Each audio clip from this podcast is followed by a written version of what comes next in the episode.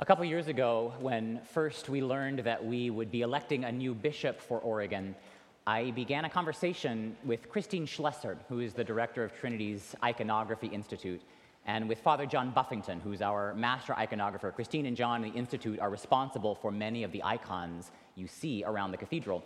And we began a conversation about commissioning a new icon for the cathedral in honor of the new bishop.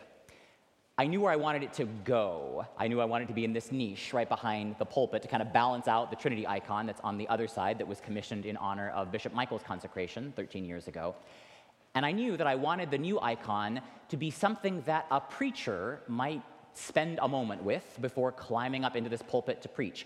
So I asked Father John, you know, what are the traditional subjects in iconography, in the iconographic tradition? What are the right subjects that would be appropriate for a new bishop and for a preacher?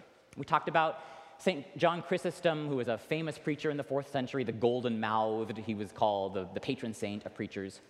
And then John suggested we look at Mary Magdalene who is sometimes called the first preacher, the one who, who first proclaimed the resurrection on that first Easter morning so many years ago. At this point, we had no idea who Oregon's next bishop would be. The search committee had not been formed, no applications had been received.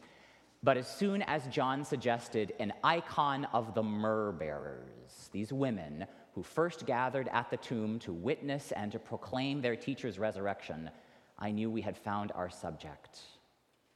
Why do you seek the living among the dead?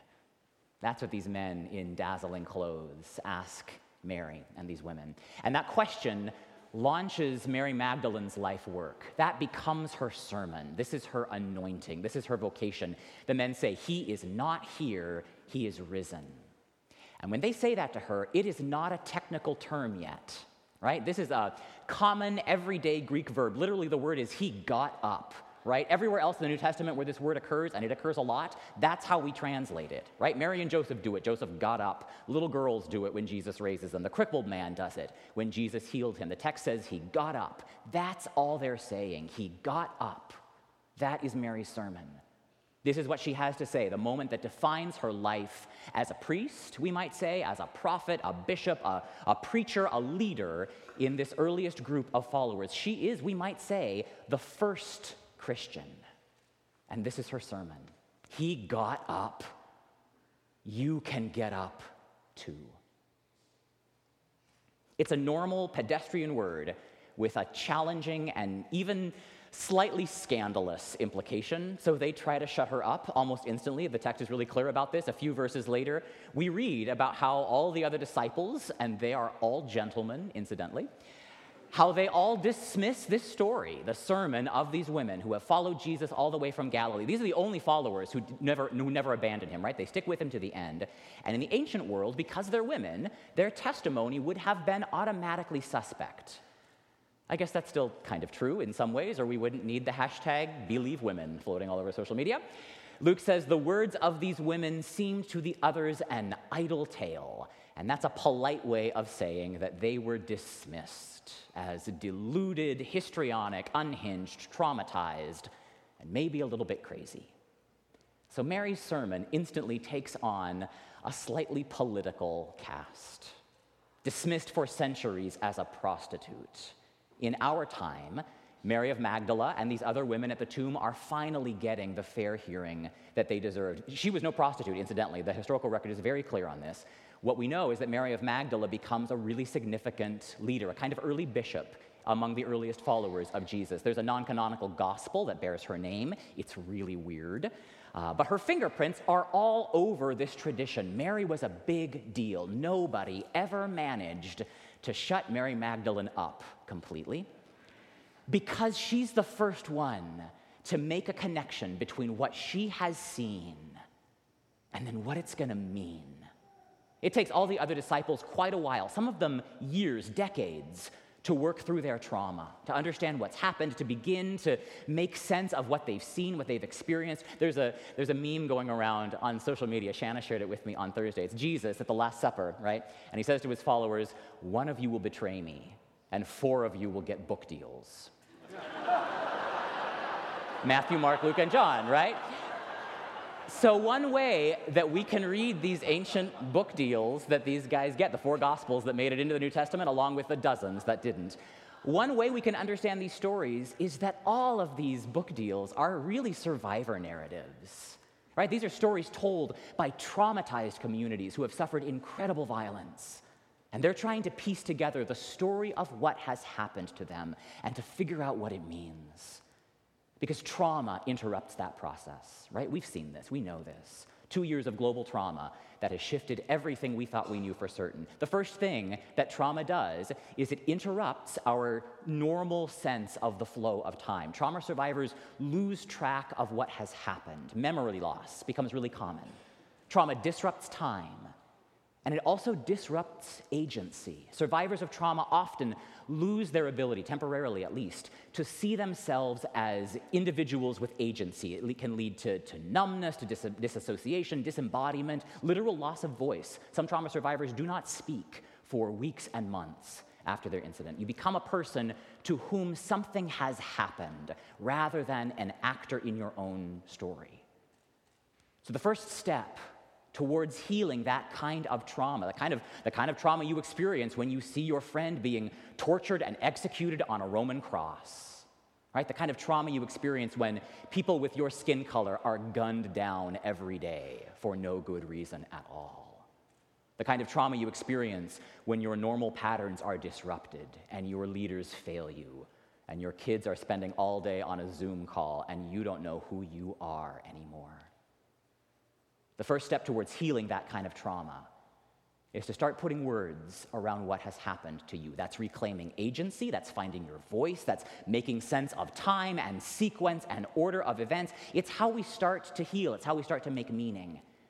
And sometimes, when a trauma survivor first begins to finally tell the story of what has happened, she can get the details a little bit wrong, sometimes major details, right? There's a, there's a theologian in New York, Serene Jones, who has done a lot of work on memory and trauma.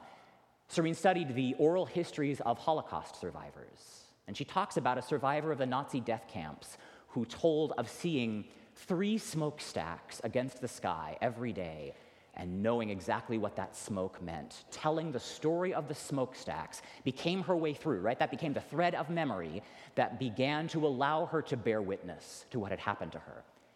And then historians looked back and discovered that there was only ever one smokestack in that particular camp. It's pretty well documented, actually.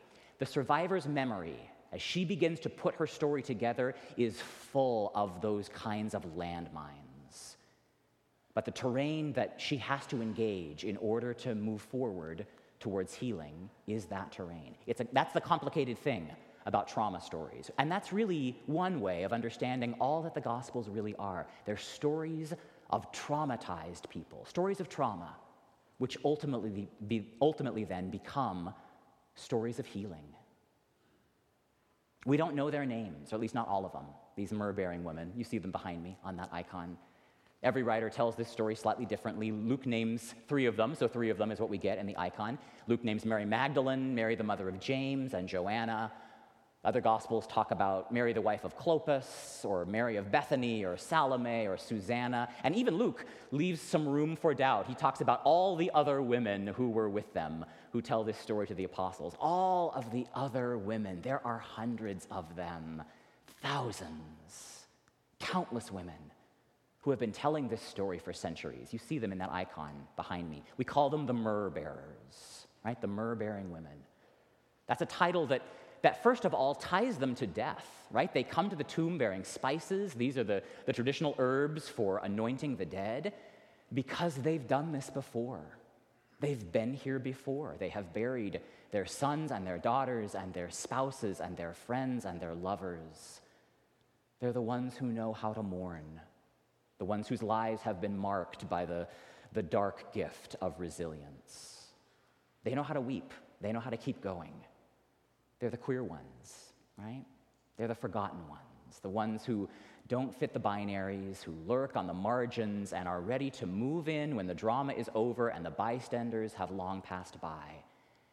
But this morning, rather than performing their ministrations in secret, they are given a different kind of work to do. not the, not the work of grave clothes and spices and mourners, but the work of prophets, preachers, harbingers of a world that is just beginning to awaken. They're invited to tell a new story, and it's a story that the world needs to hear. We will no longer seek the living among the dead, they say. He is not here. He is not dead. He stood up. He got up. And now he's out there ahead of us, calling us forward, just like he promised he would. It's weird, it's unsettling, but these preachers will not stop talking about it. He is among us now, he has given us power. He is calling us to this, this whole different way of being in the world, and we cannot be silent. We will not sit down and shut up and be polite. We won't hide what we have always suspected was true, which is that there is nothing alive about power and control. And there never was. There's nothing life giving about coercion and force. There's nothing determinative about fear and violence. Call it white supremacy, call it patriarchy, call it heteronormativity, or call it what it is, right? Violence. Violence and fear, the fear of death. And these women say our trauma does not define us anymore because we have discovered what healing looks like. And it looks like honesty and faithfulness and kindness and bravery and trust. So they say we don't have to be trapped in the past, in those tired old stories about who's in charge, who gets the most votes, who can kill the most people, or bomb the most cities, or tell the most convincing lies. That day is done and we will no longer seek the living among the dead. Isaiah prophesied it years before they shall no longer hurt or destroy on all my holy mountain, says the Lord. So the women say it's time to tell a new story. And they know it's really an old story. It's the old, old story, as that gospel hymn has it the old, old story of Jesus and his love.